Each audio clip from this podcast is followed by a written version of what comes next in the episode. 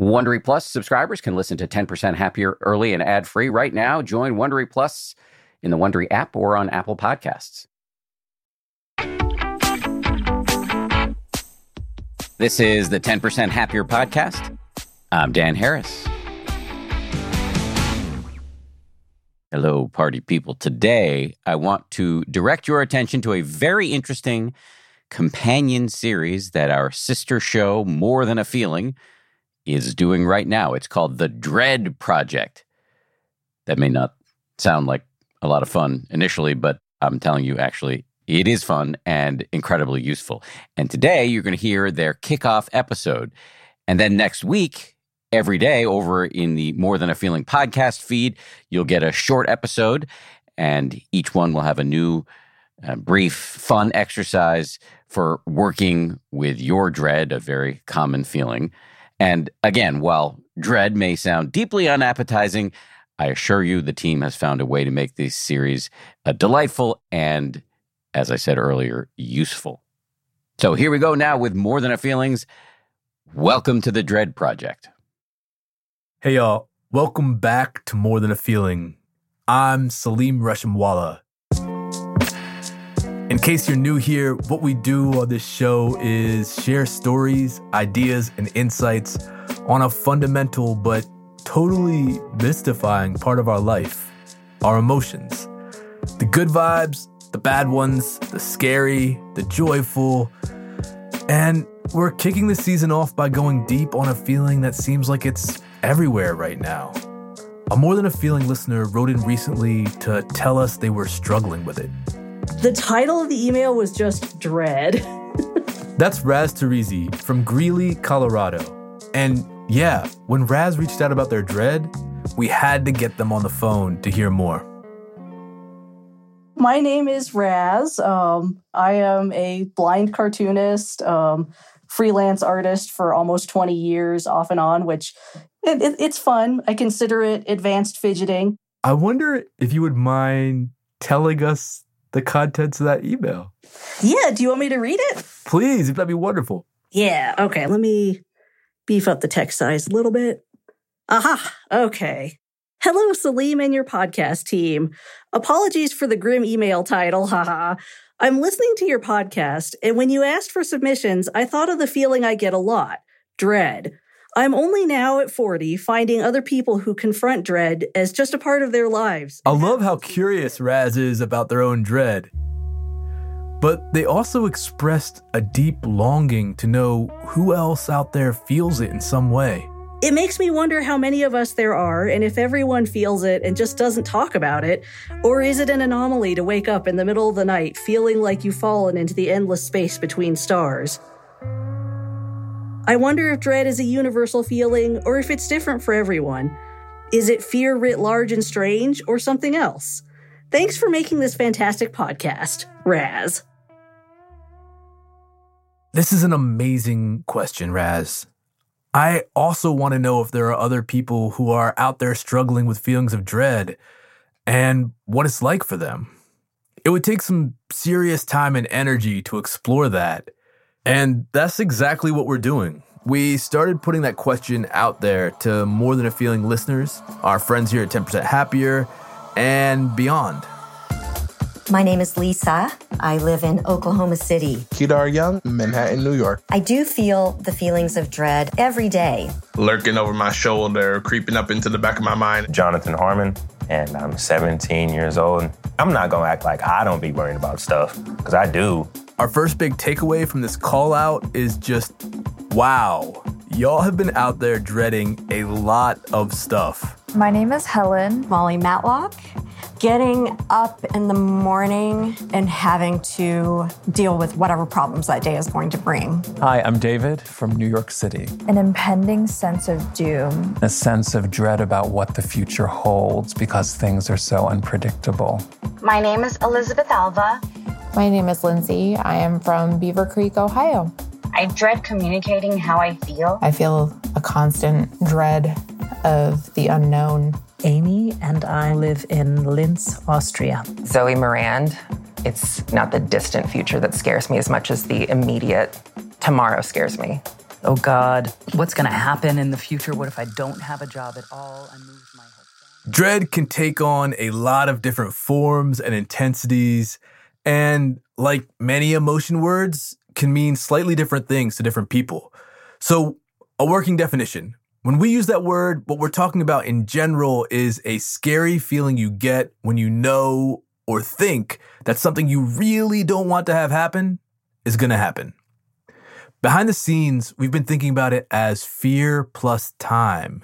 It's a really uncomfortable sense of anticipation. Dread can show up around day to day things that just add up and wear us down. I'm Ashley Hamer. My name is Deanna Zant. I sort of dread meeting new people because I assume they're not going to like me. My name is Alfredo Ramirez, and I'm from Miami, Florida. My name is Lindsay. Emptying the dishwasher, or doing laundry, or vacuuming. The small fuck ups. I dread having to speak to another human on the phone. Then there's the really big things, often out of our control, and where the stakes feel very, very high. My name is Andrea. Betsy Loving. Rejection, loneliness, abandonment, and mostly betrayal. So many things. A big dread that I guess I would have to name is advanced old age, alone. Certainly, the political landscape right now feels a little bit like. These external events are exacerbating everything these days. COVID, ugly, hateful politics, war, climate change. That first listener who wrote us about dread, Raz Terezi, described it as a falling into the space between stars feeling. That's some poetic and very real existential dread. It's like that feeling that you're in the middle of something really vast and unknowable, and like you're tiny and all alone. It may just be like the dread of dying and knowing that mm. there will come a point when, like, you stop, but the universe continues on without you. It's a strange feeling. And now that we know so much of this fear plus time is out there, we can't just leave it hanging. We gotta explore it, collect some helpful ideas for working with it, and most importantly, create some community around it. Because the worst thing about dread is that a lot of us feel like we're going through it alone. Have you talked much with other people about dread, or do you feel like it's something you can bring up with people easily? Oh gosh, no. um, in my experience, a lot of people they want to stay on the surface of things. So, like, if you bring it up, they want to shut you down. They're like, "No, no, I don't want to talk about this." Which, honestly, like, that's fair. Like, a lot of people don't want to be scared by these big thoughts. Silence and loneliness around dread makes it so much worse. Luckily, not everyone shies away from the topic. Uh, hi, Petey. Really? Now? Oh, sorry. the dog has come in. I'm trying to have a serious conversation, Petey. She's comforting you. She hears you talking about dread, you know. she does. It's hard to feel dread when you have a dog. I don't think dogs experience existential dread.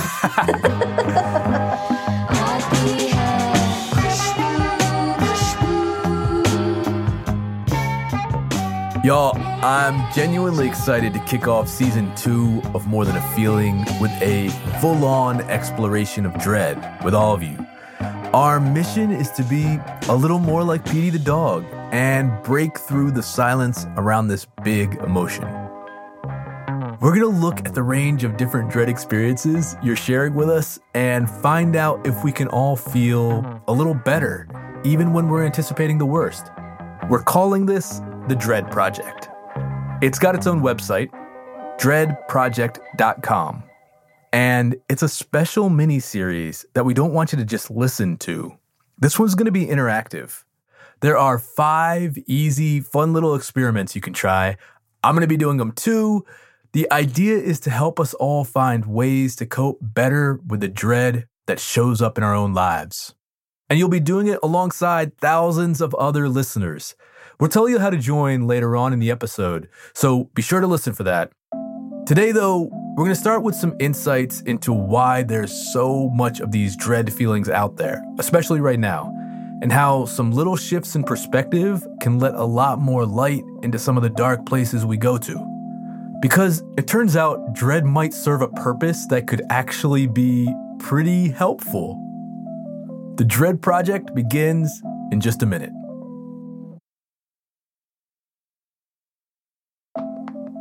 Okay, so the Dread Project is meant to be interactive, creative, hopeful, and we think helpful. Whether your dread is attached to that next Zoom call or family dinner, or whether it's the rapidly escalating climate crisis, total political upheaval, talk of nuclear war, a global economy on the edge of collapse, there's clearly so much dread out there right now that even some of the mental health professionals who help us navigate our negative feelings are struggling with it. I feel an earthquake every few months. Like, what's going to happen with that? And concerns about uh, the world that now my daughter and, and my newborn son, what what is this world that they're going to be inheriting? This is Dr. Ali Mattu, a clinical psychologist. He also teaches about mental health issues on his YouTube channel, The Psych Show. I live in Northern California. So for me, it's about climate change, the wildfire season, which seems to be like year round now in California. Over the past couple years, there's been so much going on. And there seems to be almost this dread cloud hanging over over everything. People have mentioned both political tensions, climate change, of course, the pandemic. But I'm curious how much of that you're seeing and whether you think there has been a shift in the amount of dread people are feeling or if there's something some better way to describe that. Yeah, I think I'm going to have a good answer for you about that in about 10 years. Hmm, uh, fair. we're so in the middle of this that it's it's very hard to know. I do know that pretty much every single mental health professional I know is beyond full and completely at the burnout point and mm. it is so hard to find a mental health professional right now. During the pandemic, rates to the ER for psychiatric emergencies, those went up. Quick disclaimer here. Ali says we don't yet know exactly why mental health professionals are seeing this happen. Even under normal circumstances, it's not unusual for adults to receive a mental health diagnosis at some point. And anxiety disorders are the most common. But we do seem to be living through some particularly dread inducing years. Part of it's related to COVID, part of it's related to our political climate, um, part of it's related to technology.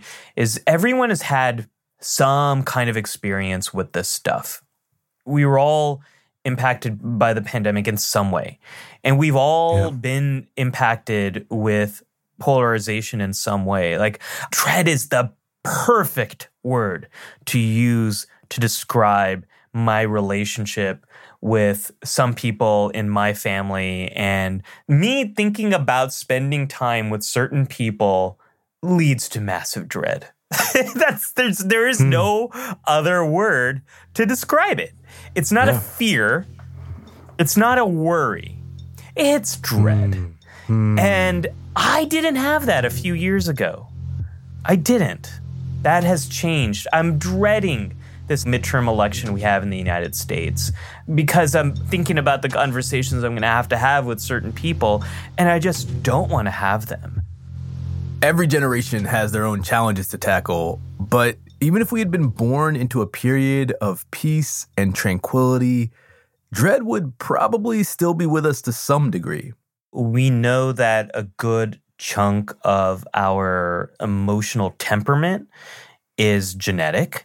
Some people hmm. are born pretty fearless, and they're the kids you see on the playground that are climbing a little bit higher. They're doing stuff that I never did because I was terrified. Uh, and then you have the opposite too, right? You have kids that have a lot of what we call behavioral inhibition to the unknown they press the brakes and they look around for a long time before they move forward. And then those people turn into adults, and there's a lot of diversity here. So um, I think if you're someone who is more likely to experience dread that keeps you stuck, maybe you're someone who is born with the volume turned up on anxiety. Whether or not your anxiety meter is turned to 11 early on, it's normal to feel some level of dread as you move through the different stages of life. Throughout our lives, there are different fears that become more or less normal. Like a, a very young child, um, there's a certain age at which they develop stranger danger. Before that, you give a baby to anyone, and eh, you know, some babies are different, but most babies are just fine. As long as they're being held and fed, they don't care who they're with.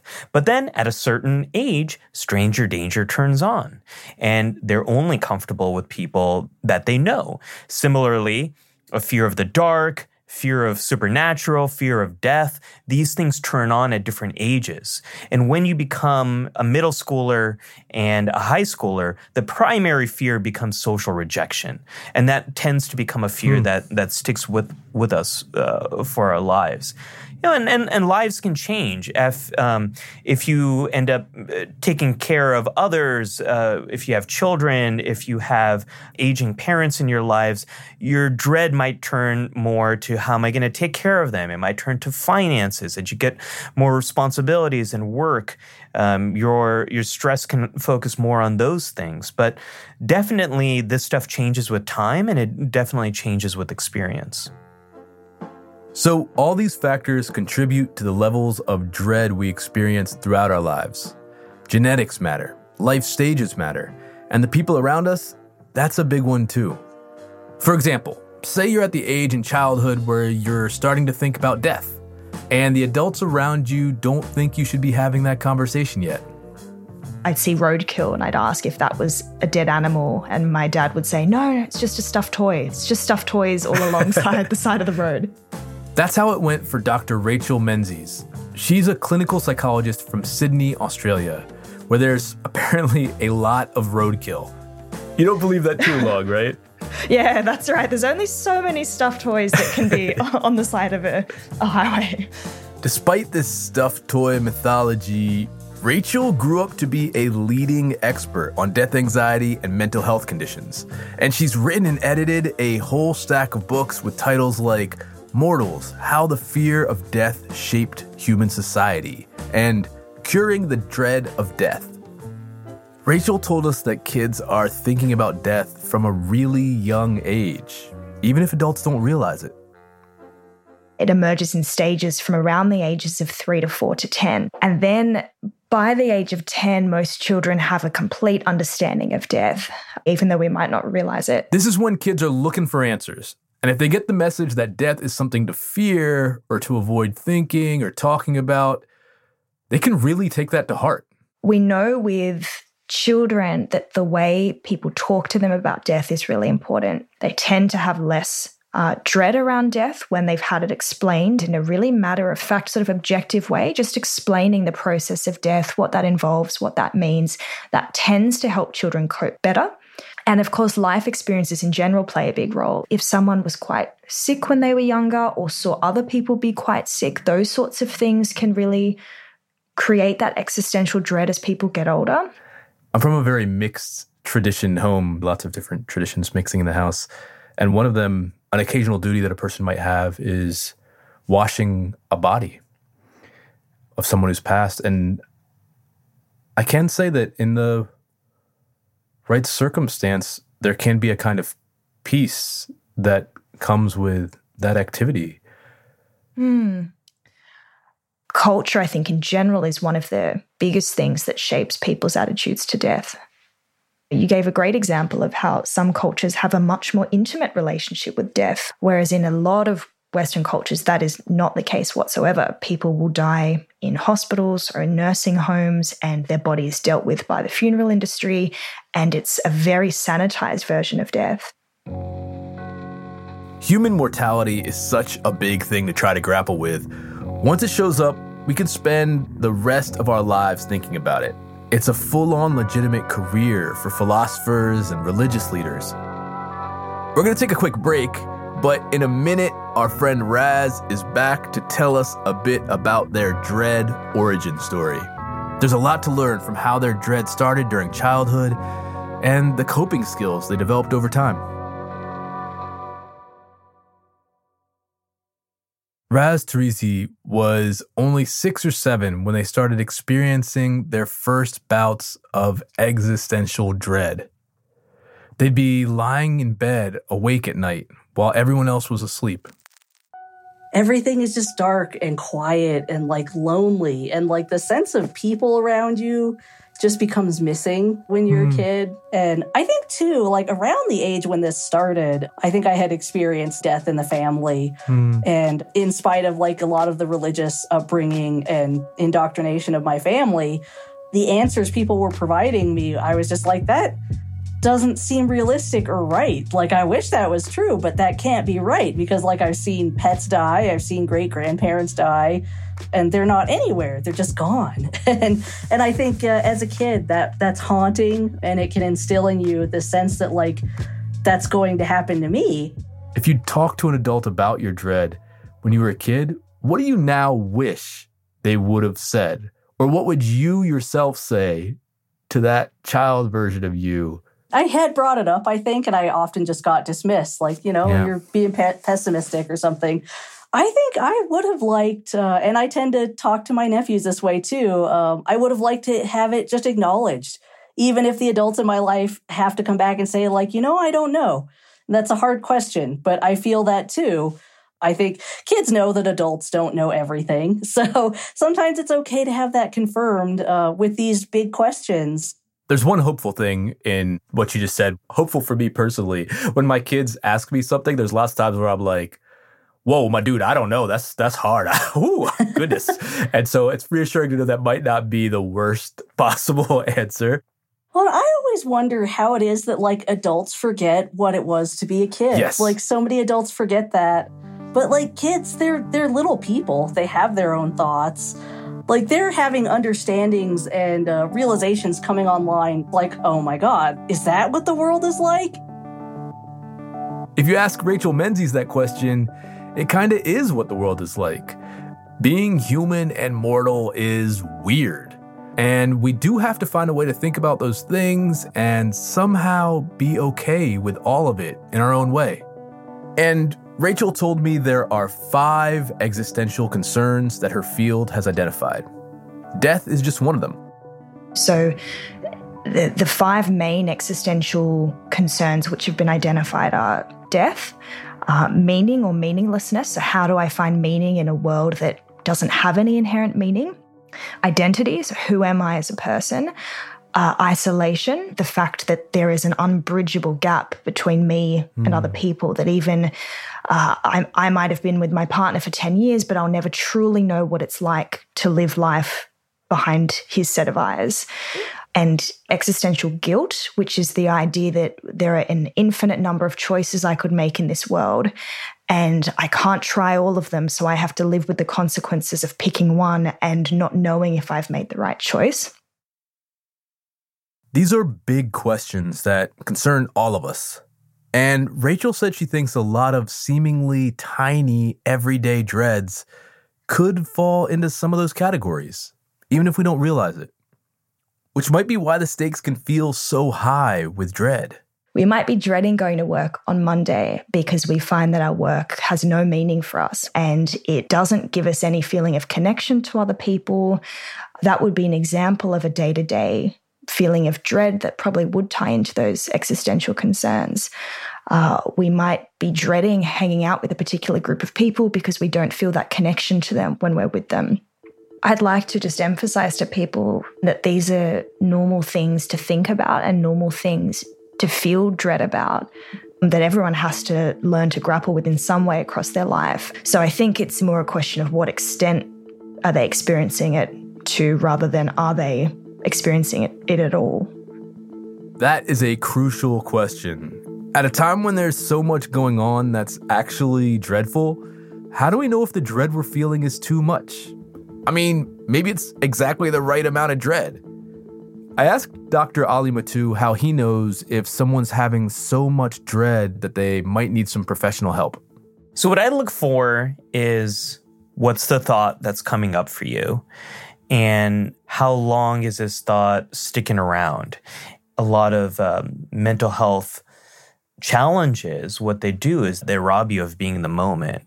What I think is really dreadful about dread is how it can keep you stuck. Like it can keep you from taking any action besides thinking about this horrible event that that may or may not occur in the future. But if if we stay in those moments and just think about those things, dread can really be a barrier and a hindrance and a villain. If it's happening a lot and it's making it hard for you to live your life, that's when it's a problem. And that's when we uh, need to intervene. This seems like a good time to emphasize that during our Dread project, we're going to be offering up ideas for you to think about and try. But please remember that this is in no way a substitute for working directly with a mental health professional. And if you find yourself struggling with difficult emotions at any point and you're looking for some direct assistance, we have some resources for you in our show notes. And whatever steps you might take to work with your dread, part of coping better is recognizing that this feeling does have some value. And that's where I think it's important to remember why we even have this emotion. Mm. In in so many ways it's it's such a adaptive thing. The purpose of dread is not to paralyze you. The purpose of dread is to help prepare you. Is to help you think about what might happen. It's to help you take actions that you can right now. Oh, interesting. A healthy amount of dread is needed to show up to work and to make a earthquake preparedness plan and and all of that kind of stuff. Sometimes Ali says the actions we need to take don't look all that active, but they're all we can do in the situation we're in. We can be with the people we want to be with. We can move forward in our lives, in our work, in our families, in our friendships. And that's what I'm hoping people can get out of this is learning what are some ways when I am stuck with this dread that I can move forward and take action. This is such a key point. Working with dread does not mean we kick it out of our lives, but our relationship with it can evolve and improve. That was one of the most fascinating and inspiring things about digging into dread with our listener Raz. They've been living with overwhelming dread feelings for so long, but they've also developed some internal resources for getting unstuck and moving forward. It sounds like you still have dread, like you still feel dread. Of course, otherwise you wouldn't have sent the email. How has it changed shape or what's different about that dread now? Oh yeah, it's definitely still there. Um, I think uh, it is just more nuanced and more full and kind of more integrated in my life. I think as somebody who feels dread like kind of constantly, um, I've kind of just developed sort of a, a, strange peace with it. I'm grateful that I've been able to get um, some really like targeted therapy to deal with some of this stuff. I've done a lot of training where I just have taught myself to be like, yes, you're hurting. This sucks. You feel it.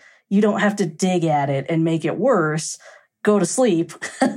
but for a long time before I knew those techniques, I would just dig a hole deeper and deeper into kind of the despair part of dread. I'm glad I, I made it through that, but like dread can definitely eat you if you're not cognizant of what's happening there. We're just kind of like strange tubes of meat that live on this rock that's just flying through space. And that's so ludicrous and funny, uh, but also like sad and strange.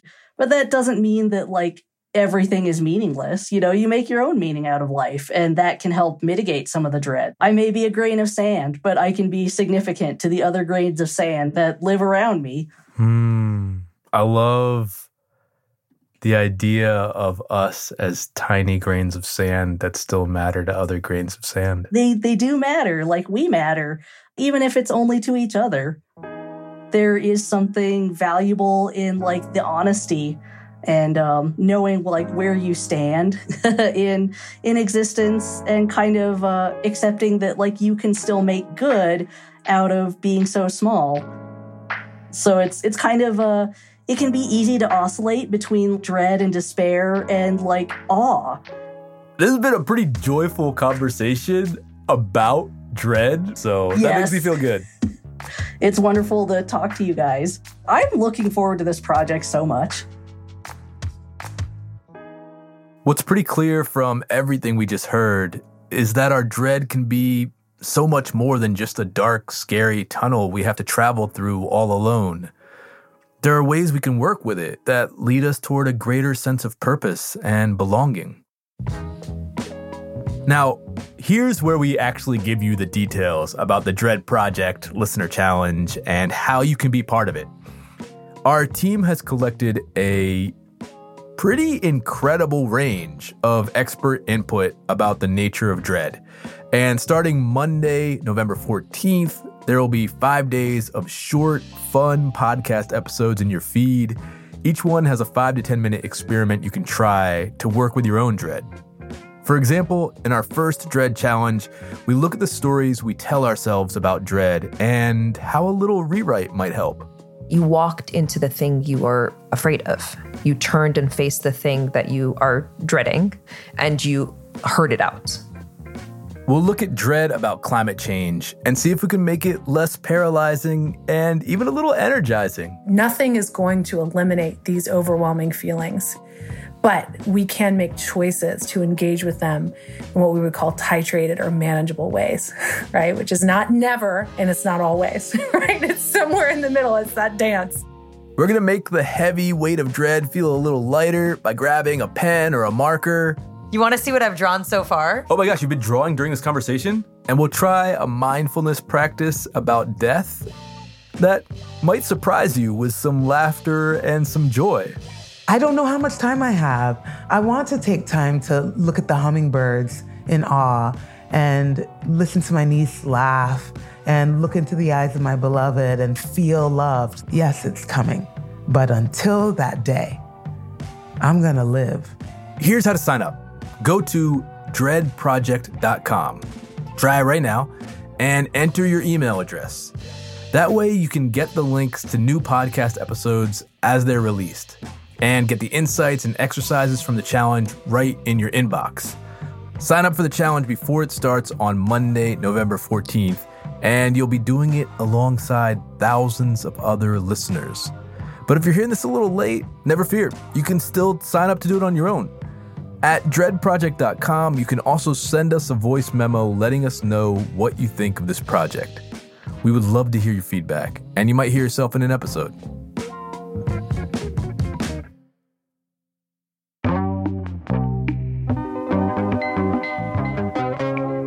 Before we sign off today, I want to leave you with some advice from one of today's guests, Dr. Ali Mattu, for how to approach these exercises in a safe and constructive way.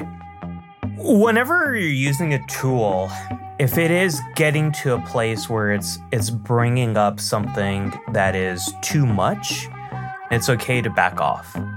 Sometimes people think like they have to go straight to the biggest traumatic stuff that they've experienced in life. And no, you don't. you you absolutely don't.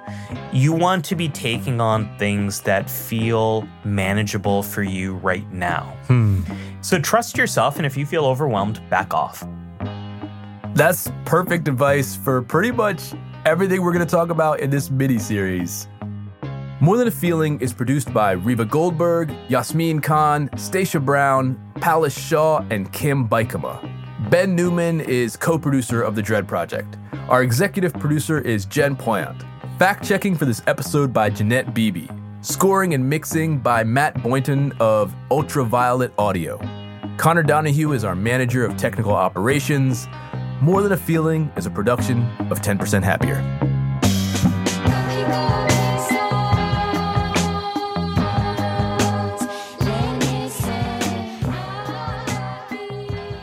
Huge thank you to the team over at More Than a Feeling. They've been working really hard on this. If you search for More Than a Feeling wherever you get your podcasts, or if you visit dreadproject.com, you can hear the whole thing. We'll see you right back here on Monday for a brand new episode. We'll be talking to Deb Dana and Kaira Jewel Lingo for the third installment in our series, The Art and Science of Keeping Your Shit Together. If you like 10% Happier, and I hope you do, Uh, you can listen early and ad free right now by joining Wondery Plus in the Wondery app or on Apple Podcasts. Prime members can listen ad free on Amazon Music. Before you go, tell us about yourself by filling out a short survey at wondery.com slash survey.